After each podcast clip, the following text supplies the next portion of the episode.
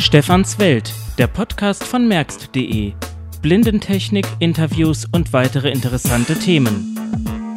Präsentiert von Blindtech. Hallo und willkommen bei Ausgabe Nummer 23 von Stefans Welt. Und heute ist Silvester 2011 und wissen Sie, was vor 25 Jahren gewesen ist? Das muss ich Ihnen erzählen. Das habe ich heute nämlich im WDR 2 Stichtag gehört. Den kann man auch als Podcast nachhören übrigens. Und zwar war vor 25 Jahren der Fauxpas mit der Neujahrsansprache von Helmut Kohl. Da hatte man die Bänder im NDR vertauscht im Tagesschau-Studio und hatte dann zum zweiten Mal die Neujahrsansprache von 1986 beziehungsweise 85 auf 86 eingespielt. Und ich erinnere mich noch, ich war damals elf Jahre alt und ich habe das damals live mitverfolgt, aber ich glaube, ich war nicht der Einzige, der das erst sozusagen an dem letzten Wort 1986 gemerkt hat. Ja, ist eine ganz interessante Sache. Das ähm, habe ich irgendwie auch ja nicht vergessen und äh, ist ja interessant, dass das schon so lange her ist.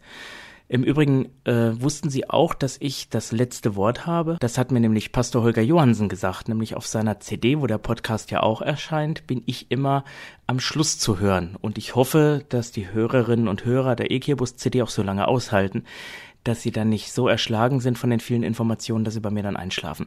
Okay, ähm, heute geht es um einige, wieder mal leider, muss ich sagen, technische Dinge, aber ich denke vielleicht für den einen oder anderen ganz interessant. Ich habe ja gesagt, ich möchte das gerne nicht so äh, fortführen, dass jeder Podcast, den wir um Handys oder sowas geht, aber es gelingt mir im Moment noch nicht. Ich hoffe, im nächsten Jahr wird alles besser.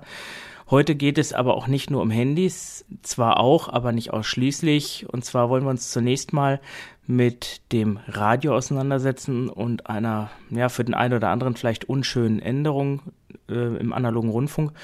Und danach geht's dann um iPod und iPhone. Ich habe beides mal miteinander verglichen und am Schluss betrachten wir mal was ganz Neues und zwar den Nokia Screenreader. Den haben wir hier schon länger im Test und dürfen ihn auch jetzt vorstellen. Eine Information noch vorab. Es gibt von Olympus den LS100. Der kommt im Januar wohl jetzt auf den Markt, also Januar 2012. Und es handelt sich hierbei um einen wirklich vollumfassenden Audiorekorder, auch mit Sprachausgabe. Und wir werden mal sehen, äh, inwieweit das Gerät sinnvoll ist. Vielleicht steigen wir dann vom LS11 auf den LS100 um. Werden wir mal sehen. Da würde ich sagen, fangen wir doch einfach mal an. Und zwar mit dem Thema Radio.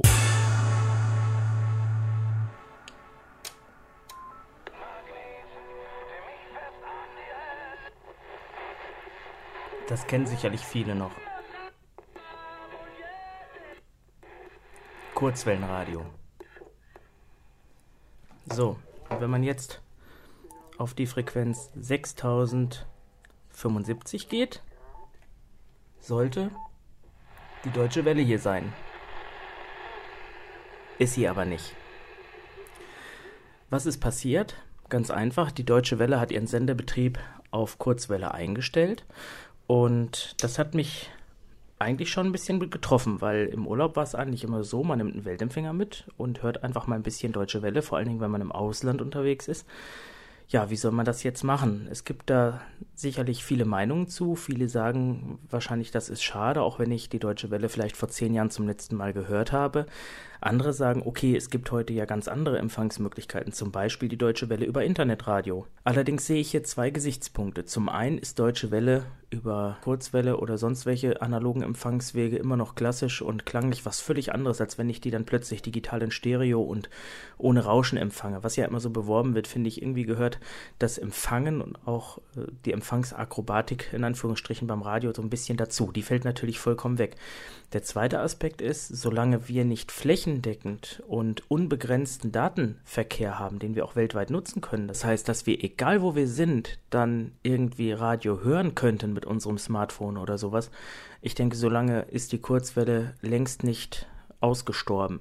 Denn man muss sich mal überlegen, welche Möglichkeit habe ich heute noch, dass ich irgendwo auf der Welt ohne irgendeine Verbindung, sei es Internet oder sonst was, also durch reine Energiezuführung in irgendeiner Form Informationen aus meinem Land bekomme. Und diese Informationsquelle ist damit erstmal erloschen. Ja, das ist nicht sehr schön und äh, ich finde auch persönlich, dass es nicht relativiert, wenn man sagt, naja, ich habe die Deutsche Welle ja schon ewig nicht mehr gehört. Man wusste, sie war da, man wusste, man konnte darauf zurückgreifen und diese Option ist einfach nicht mehr. Nichtsdestotrotz äh, war das auch für mich Anlass, mal zu gucken, was ist eigentlich jetzt mit Radio passiert und was ist mit DAB Plus. Äh, das Digital Audio Broadcasting, das wurde ja jetzt mal wieder aktiviert im August. Man hat neue Frequenzen, neue Codecs eingeführt und nachdem DAB ja nur schon zweimal oder vielleicht sogar schon öfter ausgestorben war, hat man es dann wiederbelebt. Und DAB Plus hat äh, heutzutage eine recht große Vielfalt an Sendern. Also 9011 als Fußballradio ist da ganz groß mit dabei.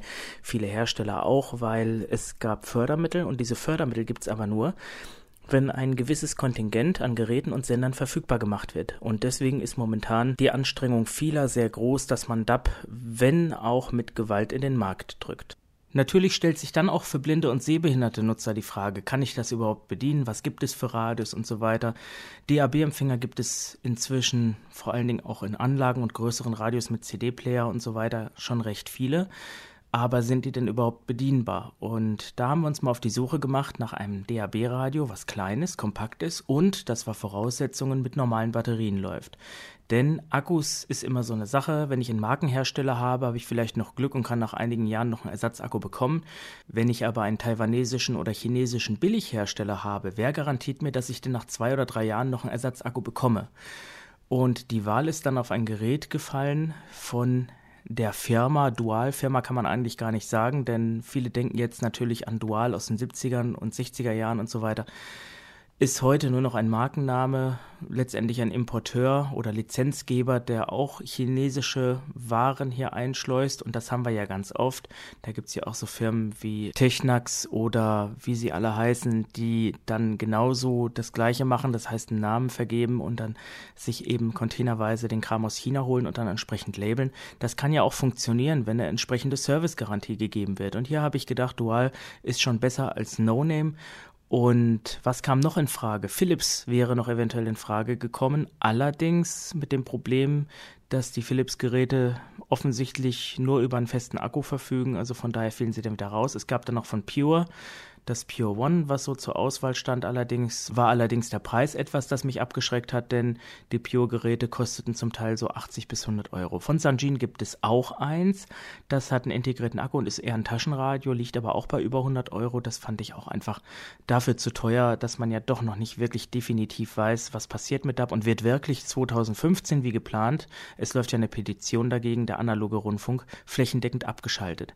Bis das soweit ist, allerdings muss im Bereich DAB denke noch eine Menge passieren, weil mir ja mindestens das zur Verfügung gestellt werden muss, was mir vorher zur Verfügung stand. Und da haben wir hier auch schon das Problem. Wir haben im DAB den Hessischen Rundfunk und einige Privatsender, aber den WDR, den ich hier über analogen Empfang bekomme, den habe ich nicht im DAB drin. Und der müsste dann also definitiv noch rein. Ja, was ist am DAB4 so besonders? Wenn man es in die Hand nimmt, dann erinnert es eigentlich so an ein Transistorradio aus den 90ern, ein bisschen dickbauchig, aber relativ kompakt, so wie ein, ich sag mal, billiger Weltempfänger. Links hat er einen metallischen Lautsprechergrill und an der linken Seite sind die Anschlüsse für Netzteil und Kopfhörer. Mehr hat er nicht. An der rechten Seite ist ein Lautstärkeregler und das Display auf der rechten Seite und darunter sind, wie viel sind es? Drei dann fünf Stationstasten, sechs, sieben, acht, neun Bedientasten und eine, das finde ich ganz toll, mechanische Power-Taste. Also da wird auch keine Energie verbraucht, wenn das Gerät ausgeschaltet ist. Das haben sie sich sehr gut überlegt. Das Gerät heißt DAB4. Es gibt auch noch andere Modelle. Es gibt auch ein DAB3, es gibt auch ein DAB4 RS. Dann ist das Ganze ein bisschen stylischer in Rot gehalten. Das ist nicht so hübsch, finde ich. Und als DAB12 bekommt man dann beispielsweise auch ein Gerät mit Stereo-Lautsprechern. Das hat dieser hier nicht. Also das ist wirklich ein Taschenradio mit Lautsprecher. Die Farbgebung ist so schwarz-silber, das heißt ein schwarzer Rücken und einen silbernen Rahmen vorne, also auch die Tasten und das ums Display rum ist auch alles silber. Der Lautsprechergrill, das ist so ein schöner Metallgrill, der ist wiederum in schwarz gehalten und ich habe ja schon alles erzählt, was das Gerät hat. Was ich noch nicht erzählt habe, hinten gibt es so einen Aufsteller, dann kann man ihn auch schräg aufstellen und eine Teleskopantenne, wie man das eben bei diesen klassischen Radios kennt. Und betrieben wird das Gerät wahlweise mit Netzteil oder 6 AA-Batterien. Das Netzteil, was dabei ist, ist ein sehr erfreulich kleines Schaltnetzteil. Allerdings kommt die Ernüchterung dann, dass man bei Netzbetrieb feststellt, dass offensichtlich der DAB-Empfang in die Knie geht. Grund dafür werden Störstreuungen sein, die vom Netzteil ausgehen und den Empfänger entsprechend negativ beeinflussen. Und von daher sollte man das Gerät dann doch eher mit Batterien betreiben, wenn man vernünftig empfangen möchte. Was die Bedienbarkeit angeht, und deswegen stelle ich ihn auch vor, äh, ist das sehr erfreulich. Er hat eigentlich recht wenig Tasten und man kann ähm, auch selber, sag ich mal, wenn man das Ding blind bedient, äh, ohne Probleme DAB-Sender hören. Man kann sie auch selbst abspeichern und aufrufen. Äh, das Menü ist allerdings nicht zugänglich, aber da gibt es auch nicht viel einzustellen, außer so eine Art ähm, Kompressionsstufe, die man noch wählen kann oder sowas. Ansonsten braucht man das Menü eigentlich überhaupt nicht. Und genug der vielen Worte. Jetzt machen wir das Ding mal hier scharf. Antenne raus. Und er müsste jetzt im DAB-Betrieb sein. Ich schalte ihn jetzt einfach mal ein. Ich gucke mal gerade nach der Lautstärke. Okay, drücke ich mal hier oben Power. Und jetzt wollen wir mal gucken, wie lange es dauert. Ein bisschen braucht er natürlich. Beim ersten Start sucht er auch erstmal die Sender. Und da ist schon was. So. Ich habe zusätzlich neben DAB, also vielleicht mal hier, dass man den Klang ein bisschen hört, Nichts Besonderes hört man vielleicht, also keine Tiefen dabei, aber man kann wenigstens für Sprache und so ganz gut hören und über Kopfhörer ist er dann auch Stereo. Und unten rechts die Taste ist eigentlich ganz wichtig, mit der kann ich nämlich umschalten in den FM-Betrieb. Ja, hier haben wir ein paar Störungen. Okay, da können wir mal suchen. Ja, da haben wir dann FM. Ich schalte wieder zurück. Und da haben wir wieder Digitalradio. Ja, zu den Tasten unten rechts. Damit habe ich jetzt unsinnigerweise angefangen. Das ist die Umschalttaste FM DAB. Ich gehe jetzt einfach in der unteren Reihe nach links weiter, dann kommt die Shift-Taste, dass ich die Stationstasten 6 bis 10 erreiche. 1 bis 5 sind sozusagen vorhanden und 6 bis 10 sind die dann entsprechend umgeschaltet. Dann kommt die Menütaste und links unten Info. Mit Info kann ich dann Uhrzeitanzeige, Feldstärkeanzeige und so weiter mir anzeigen lassen. Speichern geht ganz einfach. In der zweiten Reihe von unten haben wir die fünf Stationstasten. Einfach die entsprechende Taste im FM- oder DAB-Betrieb. Also man hat sozusagen 20 Senderspeicher, 10 für jedes Band, halte ich einfach die entsprechende Taste gedrückt und der Sender wird abgespeichert. Da oben die drei Tasten, die sich darüber befinden, sind zwei Pfeiltasten Up-Down und die Enter-Taste. Und wenn ich jetzt hier DAB-Sender einstelle, drücke ich einfach auf Up, drücke dann Enter, das muss ich machen. Und dann kommt der nächste Sender. Das machen wir nochmal. Up und Enter. Man hat natürlich keine Kontrolle, welchen Sender man hört. Das ist wie bei Analogrundfunk auch. Also da muss man dann halt ein bisschen überlegen. Jetzt speichere ich den hier mal ab. Halte ich Stationstaste 1 gedrückt für drei Sekunden. So. Jetzt kann ich den ja hier mal irgendeinen auswählen. Drücke Stationstaste 1 und bin wieder auf den Sender. Also es ist wirklich super einfach zu bedienen. Man hört hier auch, was passiert, wenn das Signal ein bisschen abbricht, wenn ich es schräg halte. Das ist halt der Nachteil zu FM. Da habe ich wenigstens noch ein Rauschen und kann zumindest im Rauschen noch was hören und Mono geht immer noch irgendwie. Hier ist es so, entweder ist was da oder eben nicht. Ja, also ein wunderschönes Radio, finde ich. Zumindest mal für den Einstieg, dass man mal so gucken kann. Das Display ist übrigens auch schön hell beleuchtet. Also Sehbehinderte sollten vor allem mit einer Lupe da auch kein Problem haben. Die Anzeige, Buchstaben und Zahlen sind auch recht groß gehalten. Das ist so ein Matrix-Display. Also es ist wirklich ein Gerät, da kann man nichts falsch machen. Was kostet das Ganze? Dieses Gerät, und das war auch mein Widerstandsbruch, äh, was mich noch zögern lassen hat, kostet nämlich gerade mal 49,99 Euro.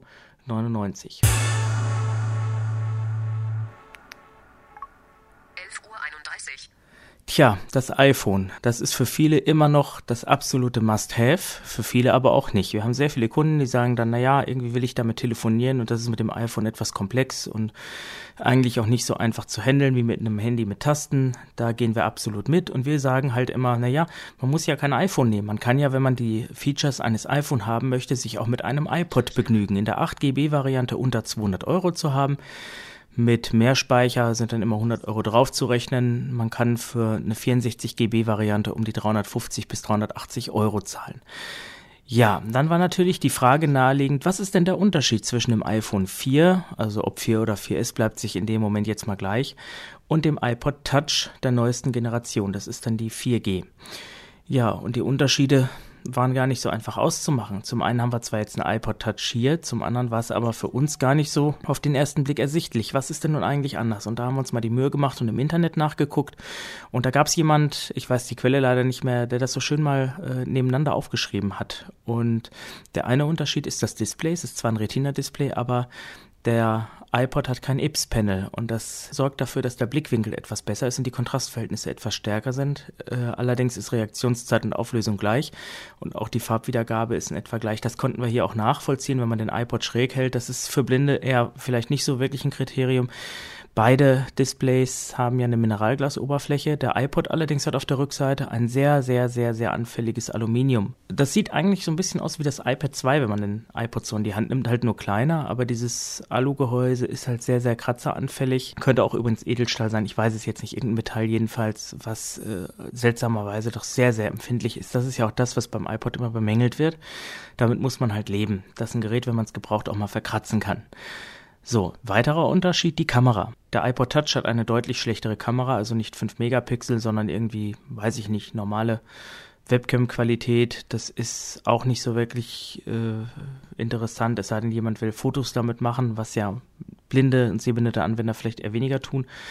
Von daher vielleicht auch nicht so ein Punkt, der ins Gewicht fällt. Allerdings hat der iPod auch aufgrund seiner flachen Bauweise von so, was sind das, 7 bis 9 Millimeter irgendwie einen anderen Lautsprecher. Und das hören wir jetzt mal im Vergleich. Das iPhone. 11.33 Uhr. 11 Uhr 11.33 Uhr. 33. Mal gucken, dass ich das hier entsperrt kriege. Entsperren. Telefon. Tele Telefon. Drei neue Objekte. So, und jetzt nehmen wir mal den, nehmen wir mal den iPod im Vergleich.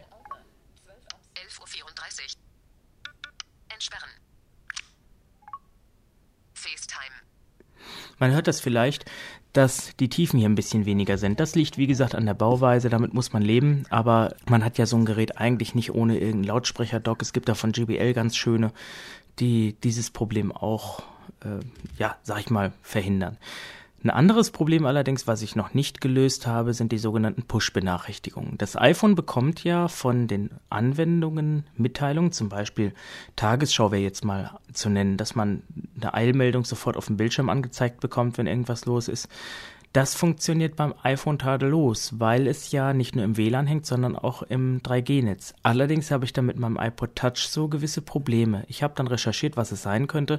Schuld daran ist aber nicht der iPod, sondern ja eigentlich eher Apple aufgrund irgendwelcher spezifischen Ports, die benötigt werden, aber leider auch die Deutsche Telekom, denn die Router von der Telekom verfügen über eine nicht abschaltbare Firewall, die bestimmte Ports und Prozesse einfach mal eben blockiert und aussperrt. Und trotz der Portweiterleitung ist es mir noch nicht gelungen, dass mein iPod auch diese Push-Benachrichtigungen bekommt. Und von dem her äh, muss man halt gucken, wenn man einen Telekom-Router hat äh, und da entsprechende Probleme hat, dass man die, sag mal, Schuld beim Router sucht oder dann entsprechend auf was anderes umsteigt oder sowas. Es betrifft auch nicht alle Router, die neueren können das wohl, habe ich festgestellt. Also das Speedboard W921 kommt damit klar, habe ich hier getestet. Mein alter 303V leider noch nicht. Aber das sind so Sachen, die sind nicht ganz so wichtig. Ansonsten kann man alles machen, äh, wie beim iPhone. Das einzige Problem, was man nur hat, denn das ist der nächste Unterschied, der iPod hat nur ein Cache von 256 Kilobyte, während das iPhone ein Cache von 512 Kilobyte hat. Und das macht sich schon deutlich bemerkbar.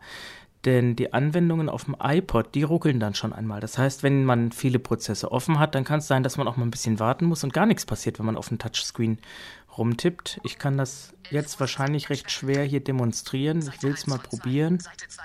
Ich kann das ja vielleicht dann mit einer Anwendung demonstrieren, die ein bisschen gezeigt hat, dass es ein bisschen hakelt. Und zwar nehmen wir mal die Oberhessische Presse. Das ist von hier einer lokalen Zeitung, wo man zumindest mal so ein paar Schlagzeilen bekommt. Ich gehe da mal rein, Nachrichten. Starte die Anwendung mal.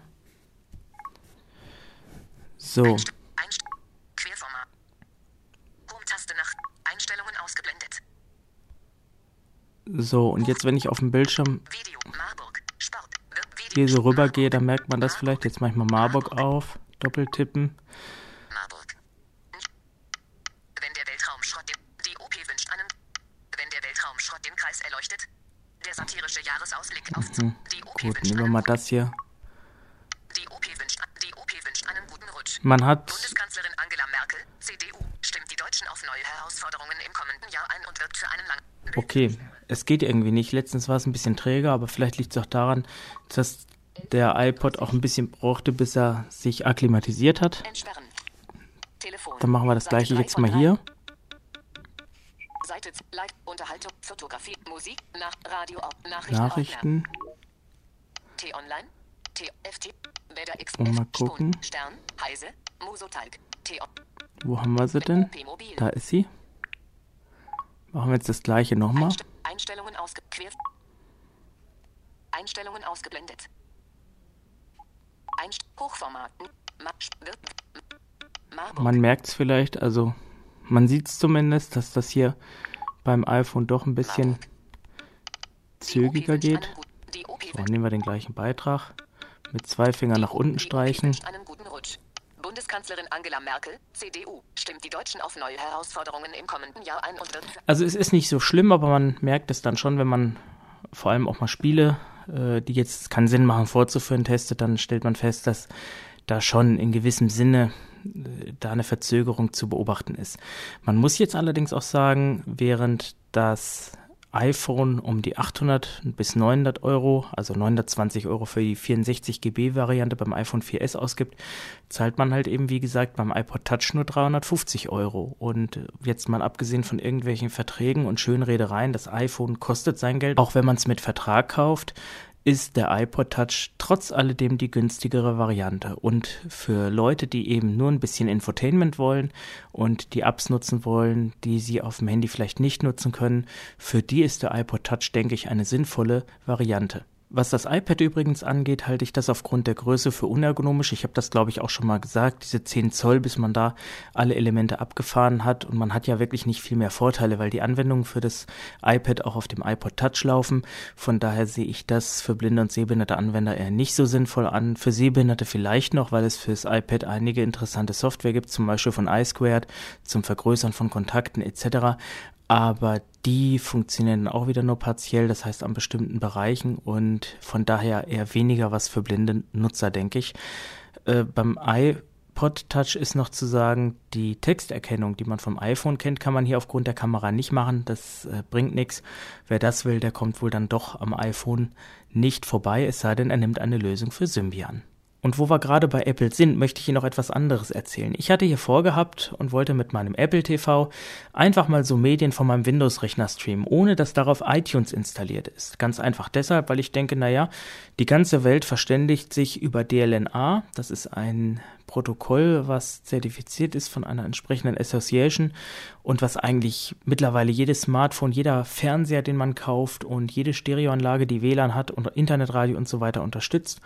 Das ist einfach ein Protokoll, was es ermöglicht, dass Geräte entweder Audio-Streams bekommen oder entsprechend auf einem Server nach Dateien suchen können und so weiter und auch schön strukturiert in Genre, Interpret und Album und alles darstellen. Nicht aber bei Apple. Bei Apple ist man gezwungen, in der Apple-Welt zu bleiben. Das heißt, ohne iTunes läuft gar nichts. Ich habe mich damit auseinandergesetzt und habe gedacht, naja, wenn ich mir jetzt eine sogenannte NAS-Festplatte kaufe, also so Network Attached Storage, also so eine WLAN-Festplatte, die ein sogenanntes iTunes-Server-Protokoll unterstützt, dass ich ja dann vielleicht mit meinem Apple TV darauf zugreifen könnte. Haha, denkste, iTunes Server bedeutet nur, dass man seinen Apple-Rechnern oder iTunes bestückten Windows-Rechnern im Netzwerk eine Freigabe auf eine globale Musikmediathek gewähren kann und diese dann eben entsprechend nutzen kann. Allerdings auch nur für Musik, nicht für Videos oder Fotos.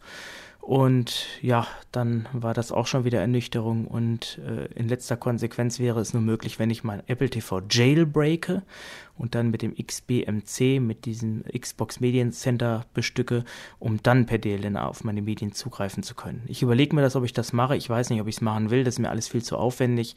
Dann entscheide ich mich doch lieber für einen Media Player eines anderen Herstellers, der aber dafür mit der ganzen Welt kompatibel ist und nicht eben nur mit einem Apfel.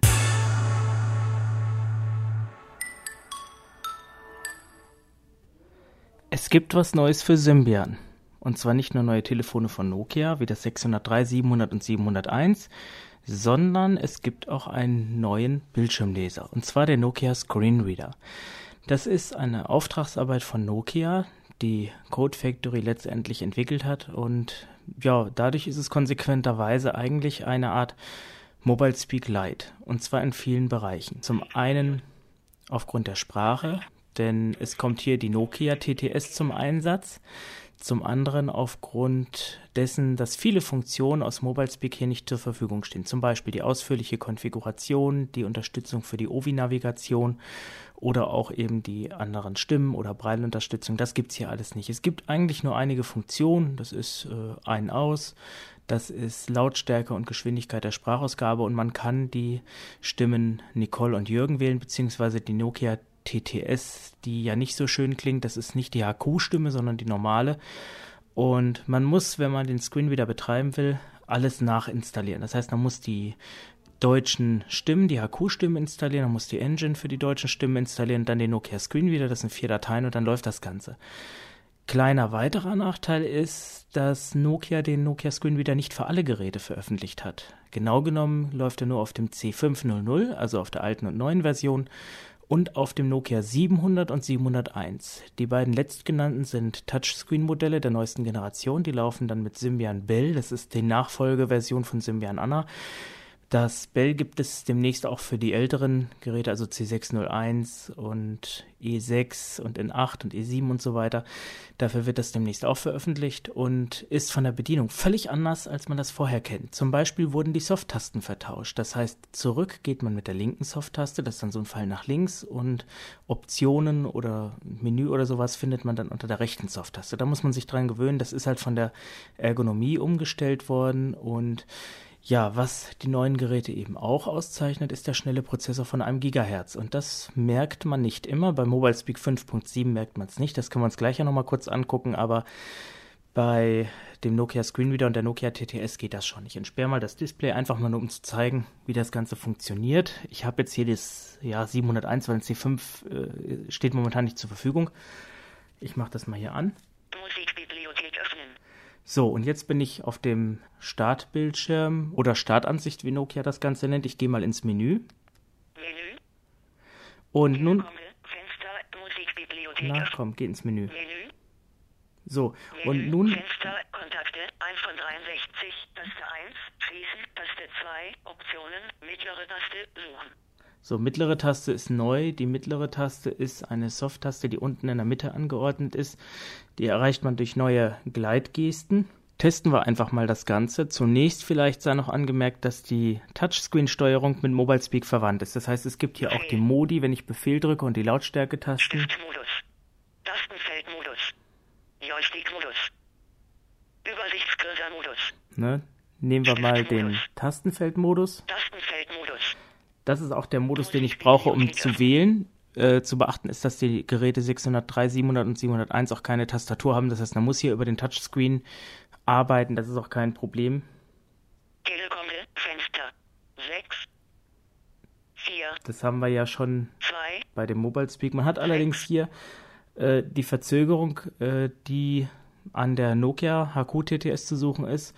Wenn ich jetzt hier zum Beispiel die 8 tippe, 8, 8. dauert es einen Moment, bis die Stimme dann die Zahl ansagt. Ist aber auch okay, man darf ja nicht vergessen, das Ganze ist vollkommen kostenlos, es sei denn, man lässt es sich installieren durch uns oder irgendwen anders. Äh, da ist klar, dass dann ein gewisser Service äh, berechnet werden muss. Es gibt leider auch Firmen, die sich tatsächlich erdreisten, das C500, was einen normalen Listenpreis von 159 Euro hat, mit dem Nokia Screen wieder zusammen für ich sage ganz einfach mal, wucherhafte 299 Euro zu verkaufen. Das finde ich eine gnadenlose Frechheit. Ich sag mal, wir verkaufen das zwar auch, aber wir berechnen dann 199 Euro. Das denke ich recht fair, dass man sozusagen die Installation noch ein bisschen reinbekommt, weil man am Handy halt leider auch nichts verdient und der Support, der muss ja auch irgendwie finanzierbar bleiben. Und naja, das nochmal so, da sollte man schon gucken, wenn man es irgendwo fertig kauft. Äh, aber kommen wir nochmal zurück zum Screenreader. Wie ich sagte, die Touch-Gesten kennen wir äh, aus Mobile Speak. Das heißt, wenn ich hier ins Menü gehe, Menü. Menü. Fenster. Kontakte. 1 von 63. Kann ich hier runter. 1, schließen. Taste 2. Optionen. Mittlere Taste. Suchen. Ja, da kann ich dann äh, runtergleiten entsprechend. Kontakte. Galerie. Sture. Suchen. YouTube. Filmo. Voice. Sieb. Chartsam. 18 von 15 von 63. Und kann dann eben durch die entsprechenden Gesten hier auch reingehen. Also ich will das gar nicht weiter äh, ausführen, weil wir haben das in Mobile Speak oft genug demonstriert und das verhält sich hier entsprechend genauso mit dem Unterschied der Sprache. Was man allerdings auch sagen muss, äh, es hat sich bei Bell insofern noch einiges andere verändert. Wir haben gerade gehört, mittlere Taste. Mittlere Taste, das sind sogenannte Soft-Tasten. Diese Soft-Tasten ähm, sind anwendungsspezifisch. Es gibt bis zu drei Stück. Die lassen sich auch mit der neuen Mobile Speak Version erreichen. Äh, die kann man benutzen, um entsprechende Funktionen von Anwendungen direkt ähm, auszulösen. Beispielsweise, wenn man die Nokia Software Aktualisierung nimmt. Bei Touchgeräten hat man dann in der Mitte unten, also zwischen Schließen und Optionen, hat man dann so drei Symbole, wo man dann zum Beispiel äh, so eine Art Play-Taste hat, wo man die Installation sofort starten kann, ohne dass man jetzt über Optionen und Installation starten geht. Das kann man dann direkt erreichen. Ähm, das ist inzwischen auch angepasst und es ist ja so, wie ich ja schon sagte, Nokia Screenreader ist so eine Art Abfallprodukt in Anführungsstrichen von Mobile Speak und demnach ist eben Mobile Speak 5.7 auch mit Symbian Bell kompatibel. Äh, beim Betriebssystem gibt es auch noch eine andere Neuerung. Wir kennen das ja vielleicht von den älteren Geräten, dass eben da eine Struktur war, Programme und Office und sonst wie. Das ist bei Bell nicht mehr. Hier ist es eigentlich, wie es bei Windows Mobile früher auch war oder auch äh, bei Android ist oder auch beim iPhone. Man hat alle Anwendungen direkt in einem Hauptmenü. Man kann zwar Ordner definieren, das ist kein Problem. Da gibt es auch Gesten für, dass das geht mit Mobile Speak. Aber in letzter Konsequenz ist es so, dass äh, ja man hier jetzt alles äh, in einem hat und dann auch nicht mehr die Ordner durchwühlen muss. Das ist vielleicht auch ein Vorteil, hat aber zum Nachteil, dass die Symbolliste natürlich extrem lang sein kann. Die läuft auch durch, also man kann vom oberen äh, Symbol dann mit Pfeil nach oben direkt nach unten springen, das geht halt auch, aber es ist schon eine Umgewöhnung. Was Mobile Speak angeht, würde ich mal sagen, wir switchen einfach mal zu Mobile Speak. Man kann auch beides gleichzeitig installiert haben. Und wir machen das auch so, dass wir sagen, wenn einer wenn einer bei uns halt ein Gerät mit dem Nokia Screen wieder kauft, kriegt er auch dann entsprechenden ja, Discount in Anführungsstrichen auf Mobile Speak. Also das ergänzt sich auch. Jetzt startet Mobile Speak und dann hält der Nokia Screen wieder die Klappe. Und dann dürfte die Julia, wenn sie geladen ist, dann auch gleich anfangen zu sprechen. Starte Mobilauslassungspunkte 3 von 9. So, ich kann jetzt hier zurückgehen. Das muss ich ja mit links machen. Soft links. Hier mal zur Reaktionszeit. Man merkt schon, die 1 GHz, die hier im 701 stecken, das ist schon eigentlich enorm. Ähm, aber äh, man muss halt auch ganz klar sagen, durch die Nokia-Stimme ist das jetzt nicht wirklich beim Nokia Screen wieder ein Vorteil. Ja, wie ich schon sagte, die Ovi-Kartennavigation funktioniert leider nicht. Sie funktioniert bei Mobile Speak auch immer noch nicht mit den neuen Kartenversionen. Also die 3.4 müsste man installieren oder downgraden, das ist ja kein Problem. Und die ist auch von der ganzen Struktur und vom ganzen Layout auch viel bedienerfreundlicher als die neuen Versionen. Also auch mit Lupe kann ich das sagen. Also die neue Navi gefällt mir überhaupt nicht. Was gibt es sonst noch Neues? An Stimmen gibt es neue Sprachdateien für Mobile Speak und äh, die sind auch jetzt ab der Version 5. ich glaube 6 oder 5.5 sogar schon drin. Und eben bei der 5.7 ist neu, dass eben das Symbian Bell oder Nokia hat es jetzt umbenannt in Nokia Bell unterstützt wird. Übrigens, es gibt ein Firmware-Update für die älteren Geräte C601, E6, E7, N8 auf Symbian Bell. Das soll Anfang 2012 ausgeliefert werden. Zu beachten ist, wer Mobile Speak hat, bitte, bitte, bitte vorher erst die Mobile Speak Version auf die 5.7 aktualisieren, da es sonst nach dem Firmware-Update zu unausweichlichen Bedienerschwierigkeiten kommen kann. So, und jetzt muss ich Ihnen noch eine Geschichte erzählen. Da bin ich wirklich vom Glauben abgefallen. Ich habe letztens einfach mal von unterwegs zu Hause angerufen auf dem Handy und war also wirklich sowas von überrascht. Die Leute, die mich beobachtet haben beim Telefonieren, die haben wahrscheinlich gedacht, ich habe noch nie mit dem Handy telefoniert, denn ich sagte sowas wie, das gibt's ja gar nicht, das ist ja Wahnsinn. Und was mir da passiert ist, dass ich eher unfreiwillig die HD-Telefonie kennenlernen durfte. Ich wusste gar nicht, dass das schon in Endgeräten implementiert ist. Ich habe auch noch nichts dazu gelesen, geschweige denn in irgendwelchen Foren äh, wie Teltarif oder sonst wo. Und äh, wie das klingt, möchte ich Ihnen jetzt mal demonstrieren am Beispiel, äh, wenn ich vom iPhone auf das 701 anrufe und danach rufe ich dann mal vom E6 auf das 701 an. Und seien Sie mal gespannt, was das für ein klanglicher Unterschied ist. Da macht Telefonieren so richtig Spaß.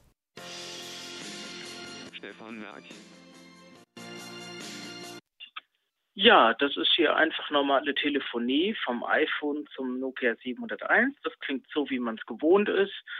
Die sind auch beide jetzt im 3G, also UMTS-Netz eingebucht. Und ja, Jetzt hören wir uns doch mal an, wie das Ganze von Nokia zu Nokia klingt.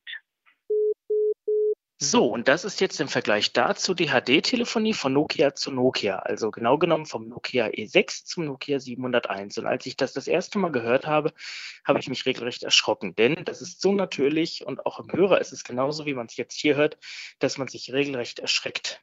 Und ja, das ist eben ein Fortschritt, den Apple wohl nicht zu bieten hat. Das heißt, ich weiß nicht, ob es das neue iPhone kann. Also das iPhone 4, wie eben gehört, kann es nicht. Ja, und das war's zur HD-Telefonie. Ich denke, ist schon mal erstaunlich zu hören, oder? Jetzt haben wir es geschafft. Wir sind am Ende der Ausgabe 23. Ich danke Ihnen wie immer fürs Zuhören und wünsche Ihnen ein erfolgreiches und glückliches und gesegnetes Jahr 2012 und sage Tschüss und auf Wiederhören. Bis zum nächsten Mal bei Stefans Welt.